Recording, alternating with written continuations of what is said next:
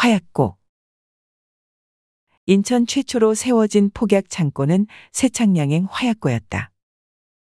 1889년 12월 독배라고 불리던 연수구 옥련동 옹암에 세워진 이 창고는 당시 동양 최대의 매장량을 가졌다는 운산 금광 등지의 채굴용 폭약을 공급하기 위해서 세웠다.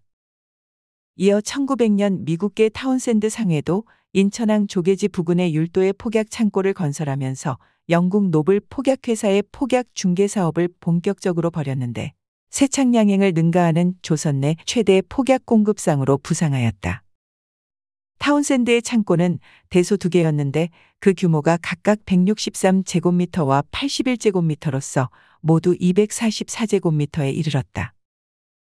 이에 비해 옹암 소재 세창양행의 창고는 116제곱미터로서 타운샌드가 조선 내 최대 폭약기지의 위치를 차지하였다.